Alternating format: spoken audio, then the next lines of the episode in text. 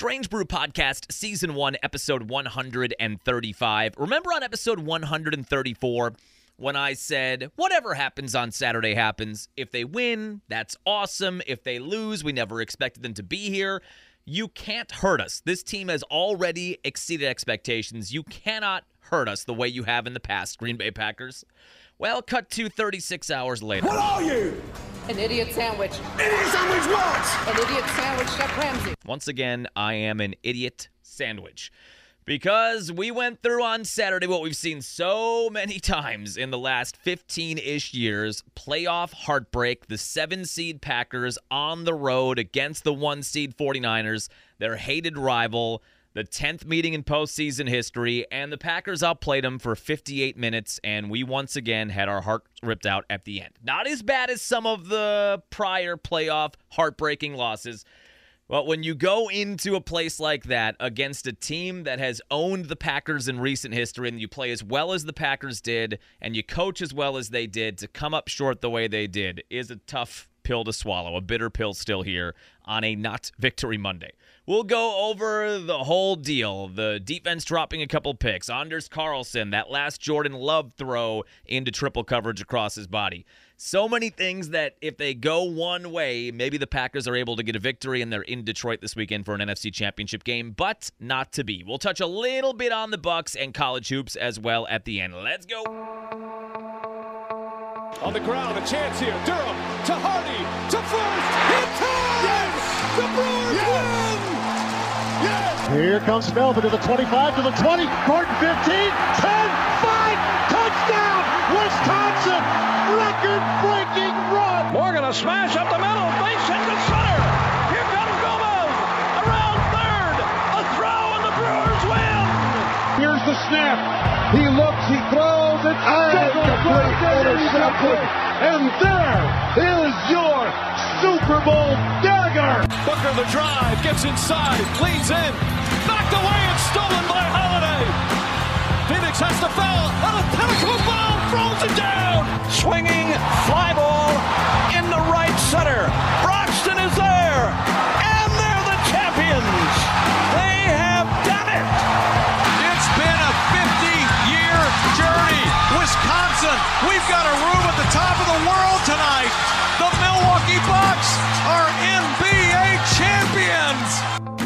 guess at least the good news is that because of the prior Packer playoff history, nobody is better prepared for this. Nobody has more built up scar tissue. Maybe Buffalo. We'll talk about the full NFL recap. The Bills may actually have much more scar tissue than the Packers fans have.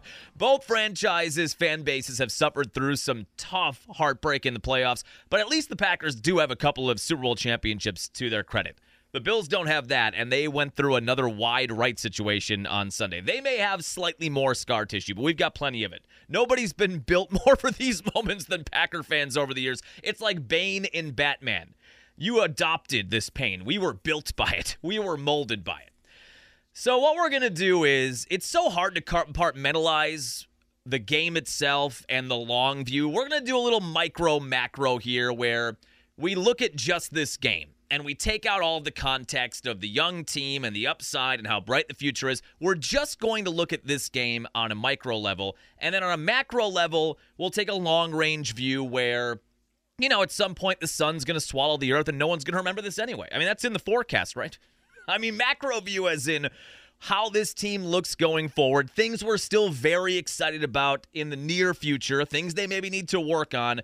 But I do think you need to break this apart because I didn't think I was going to get hurt with playoff heartbreak on Saturday. I guess I kind of thought they were either going to win this game by three points or lose it by 21. I didn't see this kind of a game where it's close the whole way and they have a late lead and then just little things this buildup of a ton of little things working against them end up costing them in a game where they were the better team that's what hurts about this single game the Packers were the better team. Anybody who watched that game, and most Niners fans I saw on Twitter after the game on Saturday and even on Sunday, most Niners fans that I know were looking at that game and saying, How did we get a win there?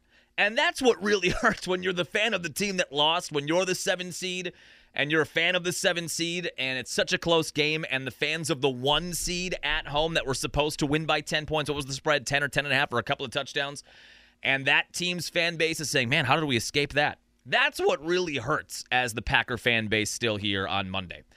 Looking at it on a micro level, just looking at this game, I do want to touch on the refs real quick. This is going to be kind of a verbal diarrhea 20 minutes here because there's just so much to it. I do want to touch on the refs. The Packers did not lose this game because of the refs. They didn't help. But this is not a where's my audio, my nuts and bolts, we got screwed. Nuts and bolts, we got screwed. Third down. This is not that. This is not the fail Mary in Seattle or something like that where one call legitimately does cost you the game. There were some things though, and most, I guess, objective fan bases or fans that I saw on Twitter and Facebook and social media seem to think the game was called kind of in favor of the Niners, or at least some of the big calls that could have gone the Packers' way didn't. When we talk about the refs, to me, there are just a couple of instances.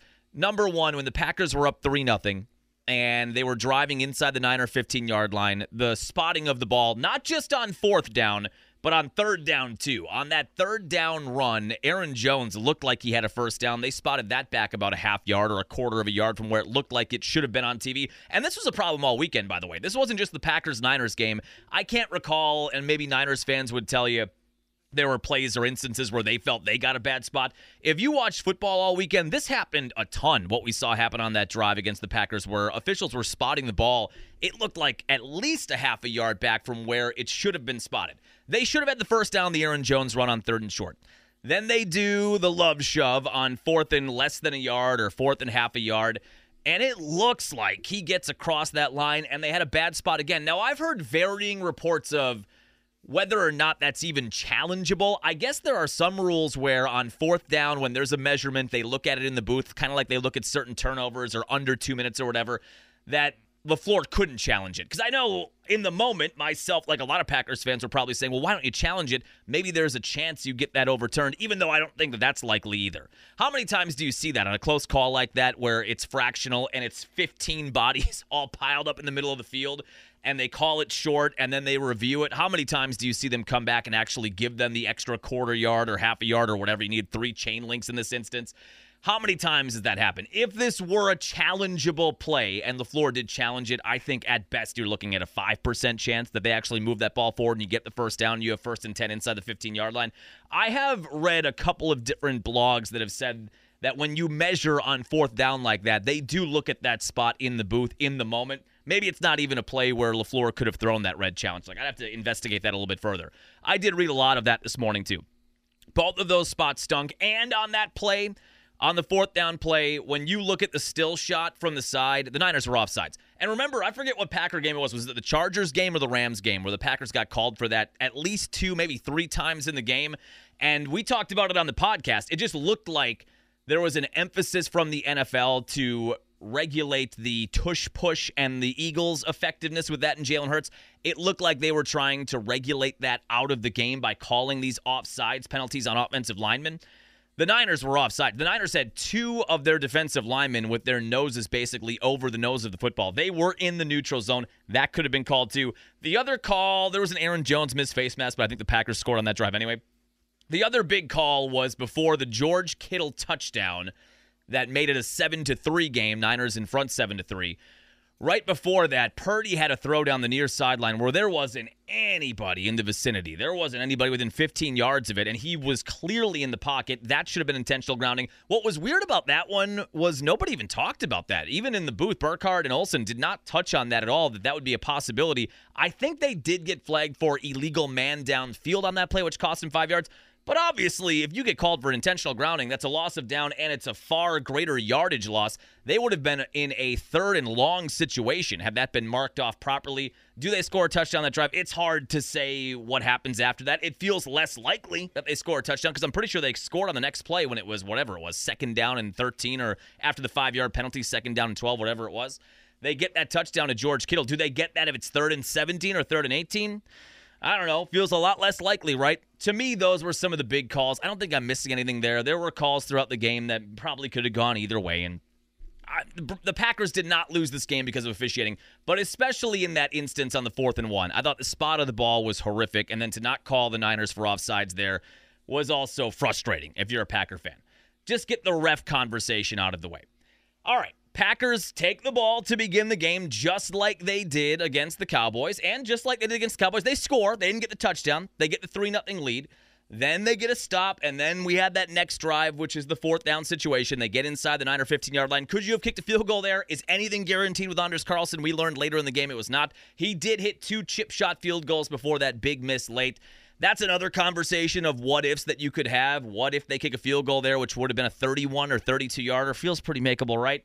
And you take a 6 nothing lead there instead of going for it. I still like going for it. You have a chance to get up 10 nothing and really assert yourself the way they did against Dallas when they got that early two score lead. After that, it's kind of a sluggish first half. The Niners get that touchdown to Kittle. Packers got their second field goal in the second quarter to make it a 7 to 6 game. And then the Packers special teams which outside of the Carlson miss actually played one of their better games. They get the block of the field goal from Moody at the end of the first half, so it could have been 10 to 6 with the Niners getting the ball to begin the second half. Instead, it stays a 7 to 6 game. When you add that blocked kick in with the Keisean Nixon return late in the third quarter that Eric Wilson deserves some kind of medal for when Keisean Nixon broke that one, got inside the 20, and the ball popped loose. There were five Niners, and there was one Eric Wilson. And Eric Wilson was the only Packer player that could have recovered that. If not, that was going to San Francisco. That's another part of this game that's annoying if you're a Packer fan. The special teams, with the exception of the Carlson miss, actually played pretty well. A couple of game changing plays, one that saved three points and one that directly led to seven points and the touchdown. I think that was the touchdown of Tucker Kraft after that big return by Nixon. Seven to six game at halftime. Packer defense comes out on that opening drive of the third quarter. They get the three and out, so they get the ball right back, and they end up going on a nine play, 75 yard drive. That was the Bo Melton touchdown. Some of these schemes Matt LaFleur called late in the year the scheme up for Luke Musgrave, where he was wide open in Dallas, and this scheme for Bo Melton he's just he had been on such a heater. And that was a that was a catch by Melton where I did take a moment where I thought oh god did he bobble it? Did he get both feet down? But replay showed he did. They don't go for two in that instance. They get up 13 to 7 then you get the Niner response on a four play 75 yard drive on the Christian McCaffrey 39 yard touchdown run. Just bad tackling by Darnell Savage. He had him up the middle. Would have been a 5 or 6 yard gain. Couldn't complete the tackle. That's been a problem for Darnell Savage. Tackling has been an issue for the Packers all year. But when you look at Darnell Savage's career he has not been the best tackler, especially open field tackler. I think he tried to go with like a shoulder tackle on Christian McCaffrey. What are we doing? 39 yard touchdown run made it 14 13. And then you got the big return from Nixon, the massive recovery from Eric Wilson. It ends on a bullet. Jordan Love to Tucker Kraft. When you see the replays of this pass, incredible that he was able to put it right on the numbers, just outside the reach of that Niner linebacker that was crashing the passing lane. Gets to Kraft for the touchdown. They go for two. Another great scheme where Jones ends up wide open. Throw was a little bit high, but Jones able to reel it in. And that made it 21 14 with five minutes left in the third quarter. There are two moments in this game where I start to really think, holy cow, are they going to win this game? Are they actually going to go on the road and beat Dallas, whoop up, whoop up on Dallas? And then they're going to go into the one seed and exercise the Niners demons too. That was the first time I had that creeping thought. Oh, there's only five minutes left. You've got a 21 to 14 lead. It seems like things are clicking in. At that point, Love had two touchdowns and no picks. Then we get to the fourth quarter. Niners able to capitalize on an interception, a throw over the middle from Love that was behind Tucker Kraft. One of those unfortunate things where eight times out of ten that probably just ends harmlessly on the turf, but not for the Packers and not in the playoffs and certainly not against the Niners, where Kraft just gets his fingertips on it and that puts the ball in the air for just enough time for the Niners to get the interception. They have a short field. Credit to the defense though. They hold them seven plays, 14 yards. That's all they gave up, and they limit them to a 52 yard field goal. It's a pretty good effort from the defense there. Jake Moody hits that 52 yard to make it 21 17. And then we get, I think there's one more possession there, and then we get the big Aaron Jones run.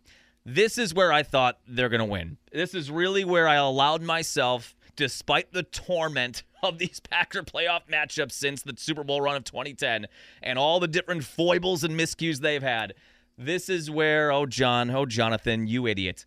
I started to really believe they were inside their own 10 yard line on a pitch. Jones goes 55 yards. When he broke into the clear, I thought he was gone. I thought it was a touchdown. He gets tracked down from behind, cuts back, gets an extra five yards. But at that point, you are at the Niner 35 yard line. First down and 10. And you're thinking, all right, we're at least going to get a decent field goal attempt here. At minimum, you can make this 24 17 game. If you can finish this drive, it's probably game over at that point. It would have been 28 to 17 with, I don't know, six minutes left or seven minutes left or maybe even less than that.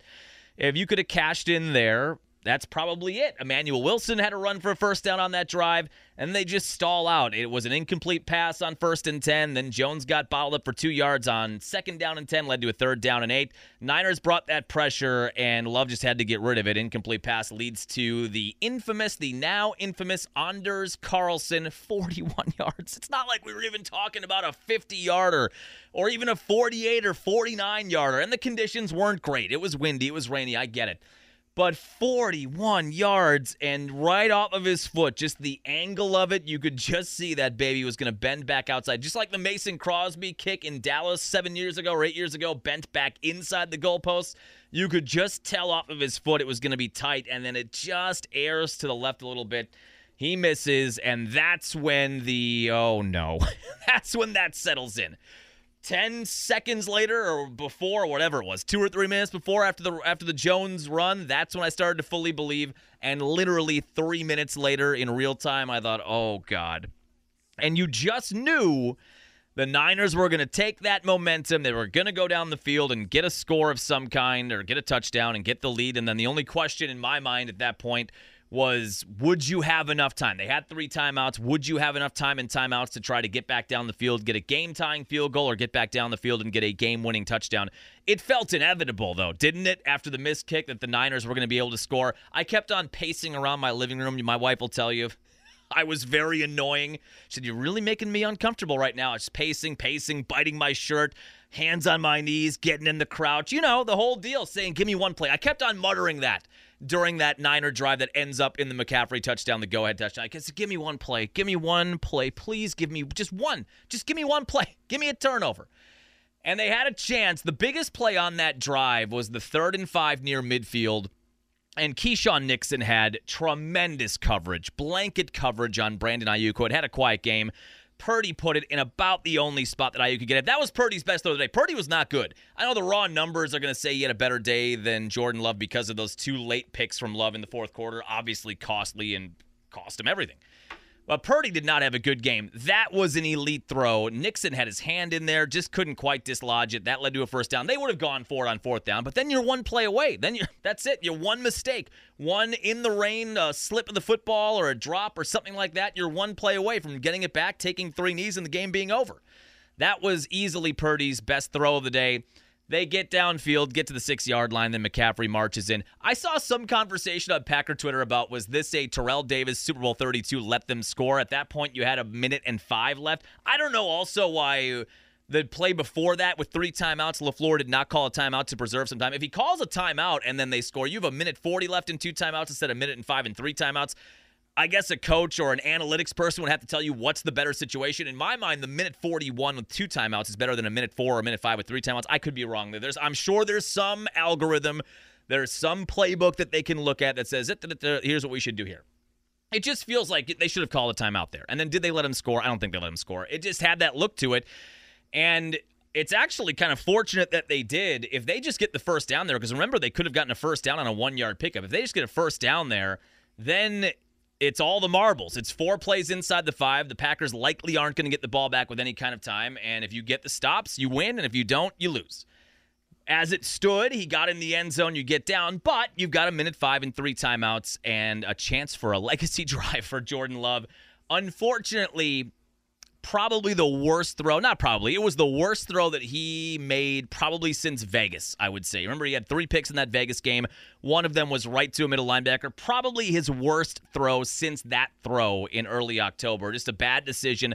They get one first down on the drive. The most agitating part of the throw, and there were a million things to be annoyed about with that throw and that decision, it was first down. I mean, it was first and 10 if it was fourth and 10 or it was third and 18 and it was last gasp time and you had to have a play and you just chuck it to somebody hoping somebody can make a play, I get it more. On first and 10, though, man, just live to fight another down. And he copped to it in the post game. He, had, he gave the Matt LaFleur hand up.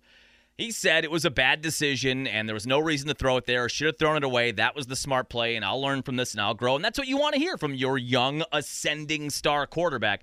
It was just mind boggling with how good he has been and how good the offense has been that that was the decision that ultimately ends the year. A lot went into the, the reasons they lost the game, but in that moment, throwing across your body to the middle of the field into triple coverage. That was a Brett Favre special. We've had a lot of debates all year and conversations of is Jordan Love more like Aaron Rodgers? Is he more like Brett Favre? Is he some kind of love child between the Favre gambler mentality and Rodgers limiting turnovers the way that he's played the last 9 or 10 weeks? That was classic Favre. That was Favre after 4th and 26. That was Favre in Philly when the Packers had the ball and a chance to win, just whipping it into triple coverage, getting intercepted.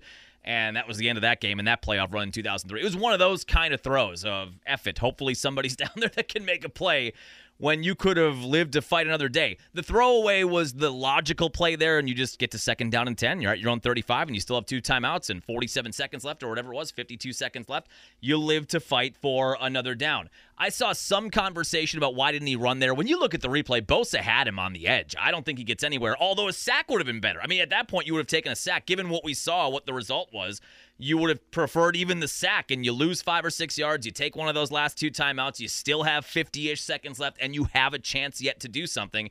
As it stands, unfortunately, Jordan Love made probably the worst decision he has made in 10 weeks and the worst decision he probably made all year in a big moment. And we just hope he does learn from that. And if they're in this similar situation next year in a playoff game and the clock is winding down and you're trying to put together a drive to tie the game or get the lead, that he doesn't do that exact same thing. I think he will. He seems to be a smart quarterback, a cerebral quarterback. He learned from mistakes in the beginning of the year, and we didn't see them really repeated until that moment.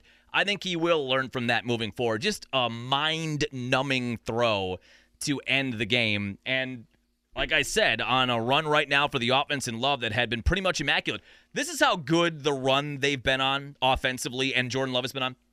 When he was running on that play, on that final play to the near side, and when he cocked it and threw it across his body, the way things have been going in the last 10 weeks, I am so conditioned to seeing Love throw the ball downfield and somebody being wide open. That was my expectation. I expected some breakdown in coverage and somebody to be wide open in the middle of the field. When the camera panned to the right and all you saw was nine red, you just got filled with that dread of, oh boy, here we go. But before that, in the moments before, if I could only go back to living in that space and time, in the moments before the throw with the run that this team had been on, especially on offense and especially the love the run Love was on, I just expected Bo Melton or somebody or Jayden Reed to be wide open in the middle of the field. That was not the case. They get the interception, and the Niners finish off a 24 to 21 win. Like we said, that had their own fans saying, "How did we win that game?" Now, this was a team loss. You're going to see a million different takes about that love throw or Anders Carlson or whatever. It doesn't come down to one guy, and I think Carlson of everybody's probably taken the most heat. I also think of the Adam Sandler, the lonesome kicker. People think it's so easy to kick a field goal from the 30 yard line. they forget to add seven yards for the snap and 10 more because the goalposts are pushed way back. It's such a good song. It's popped into my head immediately. I feel most fans, especially casual fans, looking back on this game, say, you knew the kicker was an issue all year long. He missed more kicks than anybody in the NFL. He wasn't especially good in college either. I remember even with the when they drafted him in the sixth round, you looked at those numbers and saw 70%, 68%, 72%. Thought, okay, maybe they can turn him into something. His brother became after a couple of bad years in Minnesota, he became an elite kicker for Rich Bisaccia in Oakland. That's a part of the reason that they drafted Carlson was because of Bisaccia's familiarity with that last name and with those brothers and he just he thinks he can make Anders the same thing that Daniel Carlson has become now in his time in Vegas or in Oakland at the time. That's the reason they took him. It's been up and down all year. The one game winning kick that he had to make, he did make the short one in Carolina, the 33 or whatever it was, 34 yard to get them that 33 30 win. But the missed extra points. I mean, every week it felt like he was missing kicks. He wasn't especially good between 40 and 49. He was four of nine for the year and missed four of his last five in that range from 44 to 49. That's a range you want to see more 70, 75%. It's just one of those things where all year, it's like 2022 when you just knew the special team was going to cost him, and all year it was a talking point. All year it was a question for LaFleur, and then they got in that playoff game against the Niners again in the division around this time at Lambeau Field They get into that game and what cost them 10 points in that game. And we talked about it all year. It felt like the same thing with Carlson, where it's been a discussion point the whole season. He's missed a ton of kicks, especially as of late. And you got this bad feeling that if in a playoff game we need him to hit something, he's not going to be able to do it. And he didn't. That's probably number one on the victim list on Packer Twitter right now of who people are blaming. But this is a team loss. You had the Carlson missed kick. You had Jordan Love making some bad decisions late. The Zach Tom injury did not help, by the way. I don't know how many people have been over that. Zach Tom left that game. Uh, it had to be one of the independent neurologists that called him off the field, and he did not return. He did not play in the final four drives of the game, and the final four drives when something like interception, missed field goal, interception, turnover on death, something like that. I forget what they all broke down as. They were bad without Zach Tom out there, without him anchoring the right side of that line. And as we talked about on Friday, not a coincidence that this offense started to kick it into high gear as that young offensive line started to gel in the middle of the year. Well, you take your right tackle out of there and put Yosh Nijman in there against Nick Bosa. That's a mismatch. It's oh, it's a mismatch with Bosa against anybody, but you feel better with Tom out there. I don't think it's a coincidence either that when Zach Tom left and there was more pressure on Jordan Love, we saw some errant throws, some rushed throws, and some rushed decisions from Jordan Love without his right tackle out there. The offense was culpable. The defense was culpable. Of course, they had an opportunity for two picks. The Darnell Savage one early in the game was right in his mitts. It looked like it was going to be identical to the pick six he had in Dallas. It was right in his mitts. He couldn't reel that one in. Keisean Nixon had a chance in the game as well that went right through his fingertips. Also, we talked on Friday that they were going to need something defensively like that, like they got in Dallas with the pick six from Savage and the interception from Jaire. They got two of them in Dallas. My feeling was they needed one. You'd need one of those things a strip sack, a pick, something like that to go your way if you're going to win in San Francisco. And they had their chances and they couldn't capitalize. They had two golden opportunities one for Nixon, one for Savage, and neither one of them could reel it in. So this was a team loss. Special teams with the missed field goal, the missed interceptions by the defense, and then allowing the Niners to march right down the field for the go ahead score and you had the poor decisions and last four drives were not good for the Packer offense, which culminates in the bad decision that ends the game, throwing across your body in triple coverage. This was the definition of a team loss for Green Bay and San Francisco. But what is just so painful about this loss is you finally had a game where it kind of looked like LaFleur out coached Kyle Shanahan for once and they had it and they were in the driver's seat. It was like that Seinfeld where George gets out on a high note. I had him, Jerry, and then and then I lost him. And then I that's that's how it felt for this Packer game on Saturday. They looked like they were finally about to do it and beat the Niners in a playoff game and LaFleur is going to beat Kyle Shanahan in a playoff game and they just could not get it home in that fourth quarter in a 24 to 21 loss. Season ends, the macro view, that's the micro view. I mean, you lost a game you should have won you I don't care. Throw the seeds out, throw the youth out. That was a game in a vacuum in and of itself. The Packers had a chance to win, should have won, and did not win. The macro view is that this team hopefully is moving forward as one of the better teams in the NFC and a team that should compete again for division titles and home playoff games. And hopefully they get back to this stage and it ends a little bit differently. You've got your franchise quarterback. We said all the way back in August, in July that is the number one goal for this season to figure out if Jordan Love is the guy. Whether it's a yes or a no, to figure out if he's the guy. The answer is a resounding yes. He puts up the numbers he puts up in the final 10 weeks. He gets on the fringe parts of the MVP conversation, gets this team into the playoffs, gets them uh, helps get them a playoff victory over the 2 seed in Dallas and just about knocked off the number 1 seed at their place in the divisional round. He's the guy. That'll be the number one talking point of the offseason. We can talk more about offseason stuff as we go forward. We've got a lot of time now between now and July to go over all of that. That to me is going to be the number one check mark for Brian Gutekunst in the offseason once they get past the draft. Restructuring that deal probably going to cost 50-ish mil or maybe even more a year. That's going to be the going rate for an ascending young quarterback who looks like he's going to be a star. I would guess a 5-year, 4-year, 5-year extension in the 250 range. But he is the guy. So we know that. That was the number one. Everything else was gravy. That was the number one thing you had to figure out, and they got that figured out. And then you just look at the youth on this team. That wide receiving room is going to come back pretty much intact. I know LaFleur said at the end of the game there's a lot of turnover, and that's what's sad about a loss like this. This team, as it is right now, is not going to be fully back. That's true. But a lot of those parts, the tight end room, you feel great about now with Musgrave and Tucker Kraft all of the young wide receivers? Will you supplement that with another draft pick of a wide receiver, or can you sign someone? They're going to have more cap room now. You would assume Bakhtiari comes off the books. I don't know if they're going to re sign him and bring him back with the way Rasheed Walker played at the end of the year.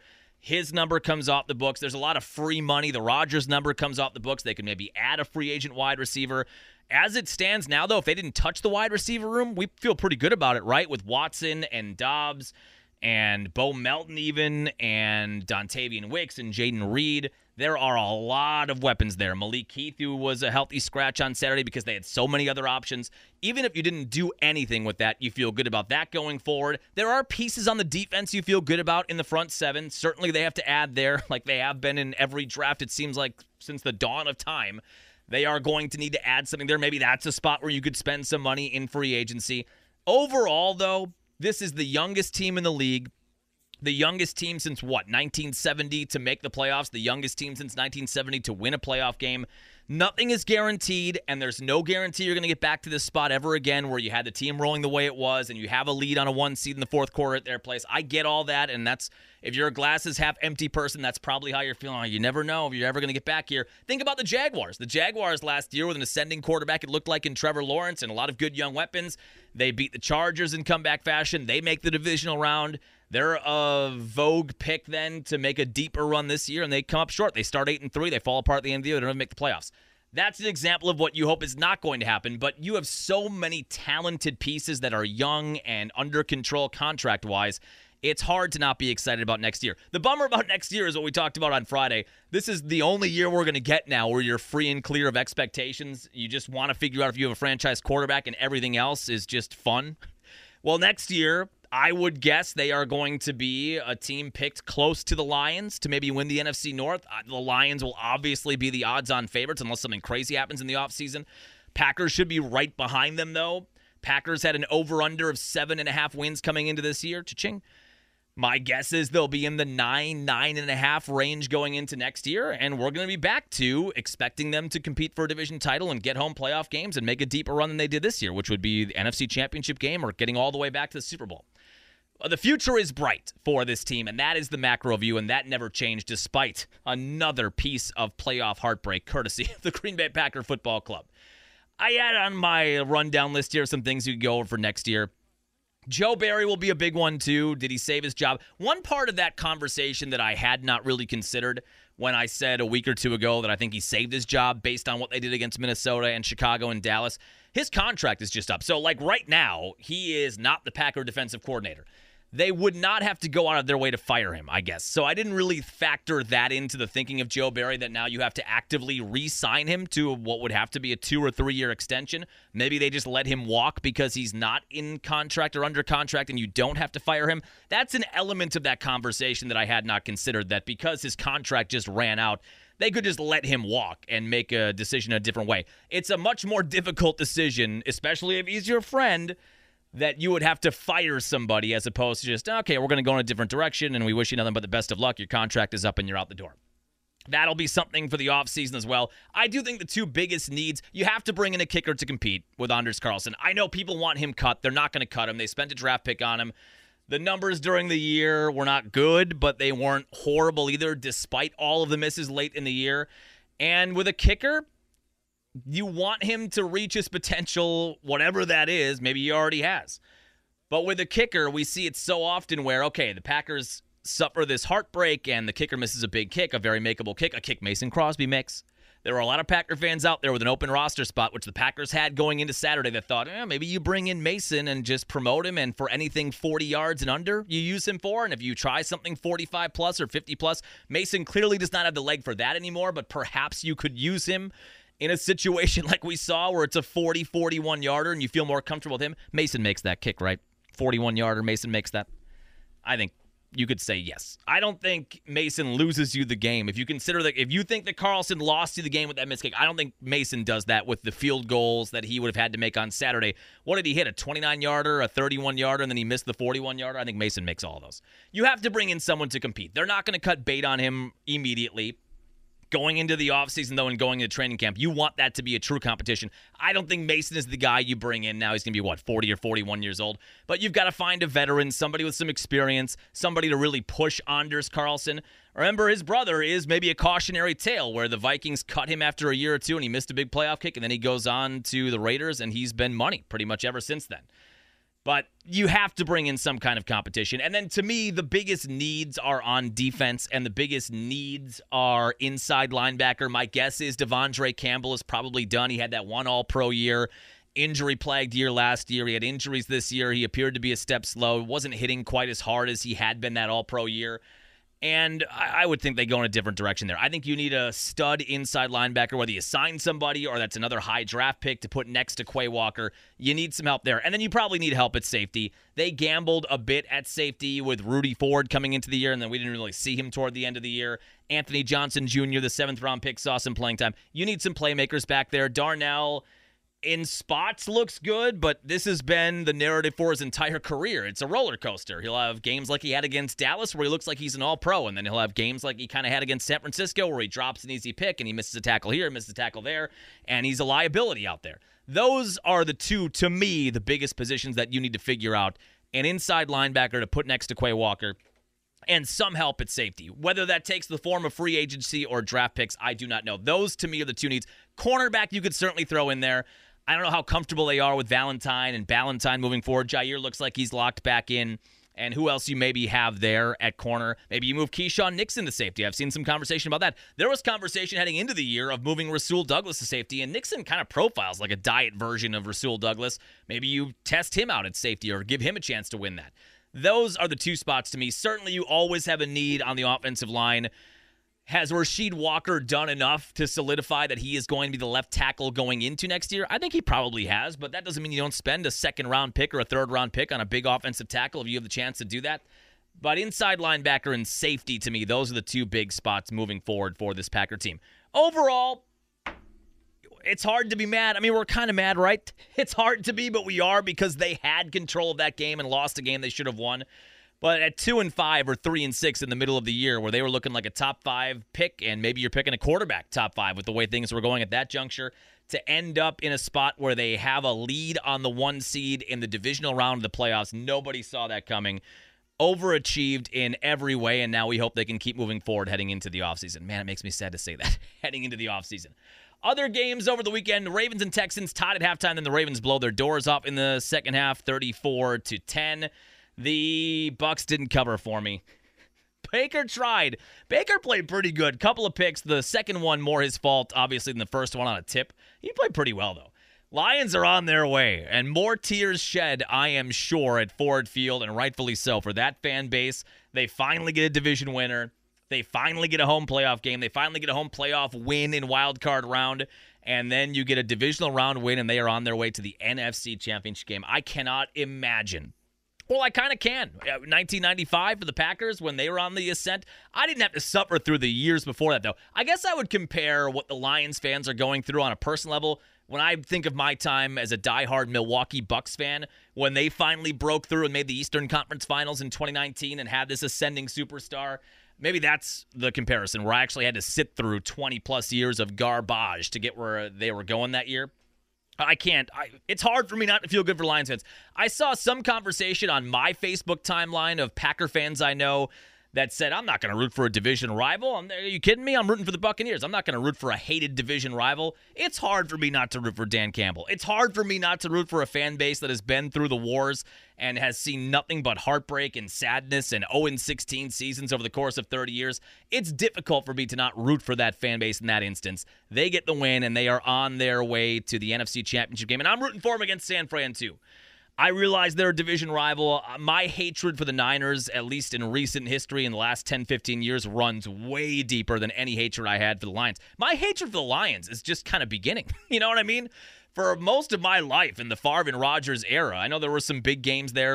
2014, I want to say, or 2015. Weren't there back to back years where the Packers and Lions played for ostensibly a division title in the final week of the year? Packers won one of those at Lambeau and won one of them at Ford Field. But for most of my life, the Packers had rolled over the Lions. I don't even know that I really have a huge hate fire them. It's maybe smoldering at best. Now, that could change if they continue to win and they continue to make runs and it's at the expense of the Packers. It's just difficult for me not to root for Dan Campbell and not root for a fan base that has been through 40 years of awful football, finally getting to enjoy something. Then the nightcap last night, we talked about it off the top. Another wide right for Bills fans. First ever playoff game for Patrick Mahomes on the road. Did you see that luxury box, by the way, with Taylor Swift and then Jason Kelce, the Eagles center, who announced his retirement early in the year? He looked like Frank the Tank from old school up there.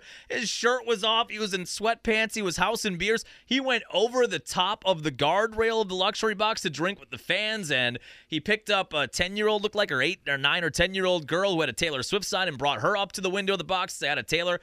That guy is living the life. That's how you want your retirement to start. Just slamming beers with Bill's Mafia and screaming out of that luxury box. That was funny to watch when they cut up there. But the Bills end up with a drive late to try and tie or take the lead. They have to kick a field goal, and it goes wide right. And Jim Nantz knew it right away, and he brought it all the way back to Scott Norwood on that call. My heart does go out to Bills fans. They cut to the crowd after that. They had the one guy crying who pulled his his knit hat, hat over his eyes. I'm sure he's a meme already. I'm sure he's been immortalized in meme and GIF form. Tough break for him. Tough, tough era to be a crying fan in the stands when things like that happen. They will find you and they will use it against you it's just unbelievable for that fan base that they can't get past the Chiefs. Allen can't get past Mahomes, and they can't get past wide right. Wide right again as the Chiefs win 27 to 24. And Mahomes for the sixth straight year, every year that Patrick Mahomes has been a starting quarterback for the Kansas City Chiefs, they have been in the AFC Championship game at minimum. That is banana land. That leads up to championship weekend this weekend. The AFC title game is the early game. That's on CBS at 2 o'clock. Chiefs in Baltimore. Baltimore opening as three and a half point favorites. Now, can Lamar Jackson get past Patrick Mahomes? I don't know if I, if I have a read on either of these games right now. We'll talk more about this on the Friday podcast. And then the Lions in San Francisco. This is one of those where did the Niners just play a bad game in bad conditions on Saturday? Are the Packers better than anybody thought? You know, it's one of those things where the Niners escape with a win and they open as seven point favorites against the Lions. Well, my betting brain looks at that and says, God, the Packers should have won that game and the Lions are hot and they're catching a touchdown. And then you make a bet, and then on Sunday the Niners are up 17 nothing before the first quarter is over, and they really appear to be back in rhythm. It is important to keep in mind for the Niners part of it. They didn't play any of their regulars in the final week of the regular season. They obviously had the only bye in the NFC as the one seed. That was kind of their first real game in three weeks. Maybe they knocked the rust up a bit. They escape with a win, and they appear to be in better rhythm this weekend. I guess we'll see. Lions are seven-point underdogs. That will be a 5:30 kickoff on Fox on Sunday, Championship Sunday. Yeah, it's a tough weekend. I thought we had a victory Monday on the Aaron Jones run. I really thought, oh my God, they're going to do it, and they didn't. Let's talk about the Bucks real quick. They played Saturday afternoon in Detroit against the four-win Pistons, and they had to grind one out, man. 141 to 135. I guess a win is a win. Lillard was outstanding. Lillard had 45 points and 11 assists. He was 50% from beyond the arc. They do enough at the end. Giannis had a near triple double. They do enough to get a win. You would prefer them not to have to eke one out against a four-win team, a historically bad team. They do get the win. They are 29 and 13 on the year with that win. There were rumors over the weekend from ESPN's Chris Haynes that potentially the Bucks are going to engage in trade talks with the Hawks and maybe try to get Dejounte Murray to Milwaukee. That would be an interesting ad. The Hawks added him to Trae Young. Is this the second year they've been together? I think it's the second year. So last year was the first year they were together and they were trying to form this good young guard combo, but the games, their games don't complement each other much, and they're both so Murray's less ball dominant than Trae Young is. Trae Young is one of the most ball dominant guards in the league where he just has to have the ball in his hands to make something happen. It just has not worked. The chemistry has not been there, and they haven't been able to blend those games together. It sounds like Murray's on the block. Murray is a guy who's averaging 21 points a game, and he is an excellent on-ball defender, which the Bucks are desperately in need of.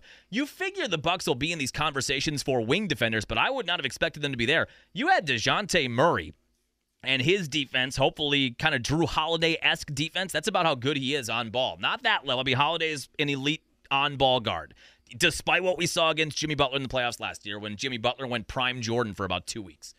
Uh, Murray is up there in terms of good on ball defenders with decent size as a guard, and he can maybe give you 20 plus a game in addition to Lillard and Giannis and all the other offensive weapons this Bucks team has. That would be quite a get. I don't know what it would cost. The Bucks do have a little draft capital they would have to include either Bobby or Connaughton in that deal. It would be tough to see either of them go because they played such integral roles on that title team. But we're at a point now as Bucks fans where we need to try to remove our emotion from that. You know what I mean? We're two years removed now from that title. And I think Giannis even said it heading into this year when somebody on a podcast was asking about that championship team. He basically cut them off and said, That's old news, man. I mean, that's two years ago now. We're heading into three years being removed from that. We need to stop talking about that and move on to the next championship fans probably have to do that a little bit too with some of the key pieces on that title team that are still on the team now. We all love Bobby Portis. We all love the big old eyes and the fact that he's willing to mix it up and he's going to get in a fight with somebody if they go after Giannis or one of the key players. Bobby, Bobby. We all love it. We there's a WWE factor there with Bobby Portis that we all love and how important and crucial he was on those title teams. It is clear that this team's defense is not very good right now, and I don't know how much better it's going to get. We're more than halfway through the year now. And the defense is especially bad when they go to the bench unit. That includes Bobby Portis and Pat Connaughton. Bobby's probably the more tradable chip because if he goes to Atlanta, he's going to give you, if he gets more minutes, he's only playing 24, 25 minutes, and he's just about averaging a double double. If he got the minutes, if he got 30 plus minutes a night, he's a guy who would give you 15 and 10. And he's still not, he's not an old player. He's not young, but he's in his late 20s, I think, or maybe just at 30 years old to me, he's a more usable piece. Connaughton at this point in his career is more of a 15, 18 minute guy off the bench. He'll knock down a couple threes. His defense has dipped a lot since that championship run of 2021, where he was maybe a mediocre or just a little bit above that in terms of on ball defense. It has not been good for Connaughton in the last couple of years. I don't understand how he bites on every pump fake. If you watch these games and somebody hits Patty Connaughton with a pump fake, he flies past him every time. Every time he does it.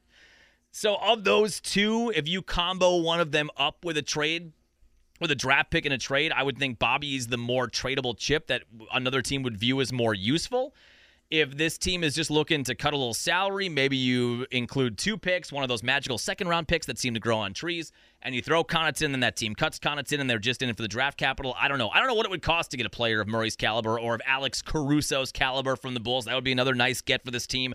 A guy who can knock down threes and is an elite on-ball defender. There are rumors that PJ Tucker, he's not playing in LA in the clip for the Clippers right now. There are rumors he might be a buyout where they just buy him out of his contract and he could be a street free agent. Do you have any interest in seeing PJ Tucker come back? Probably part of that same conversation of we need to detach ourselves a little bit from the heroes of that 20 2021 team. Uh, now 39 year old PJ Tucker. Do you want him back? Would he even be the difference defensively? Probably not. But Murray would be an interesting piece. A guy who is a good defender and a guy who could also score 20. He wouldn't have to do that in Milwaukee. I mean, I'd be surprised if he averages 20 or 21 if you were to come to Milwaukee. But that was an interesting conversation on Twitter over the weekend as well. That maybe the Bucks are in on him. No deal seems imminent, but the trade deadline is not far away. Bucks in Detroit for the second of two in a row against the Pistons tonight. It is a six o'clock tip time, and then they have the back-to-back games against the Cavs, who they just played last Wednesday. They'll be at home at Fiserv, taking on the Cavs on Wednesday and Friday. Those are both seven o'clock tip times this week. College hoops, real quick. Badgers got to win on Friday. I guess Vegas was right. We talked about it on the Friday podcast. God, 11 points seems like a lot for them to catch. Well, they won by 12, 91 to 79. How does Vegas do it?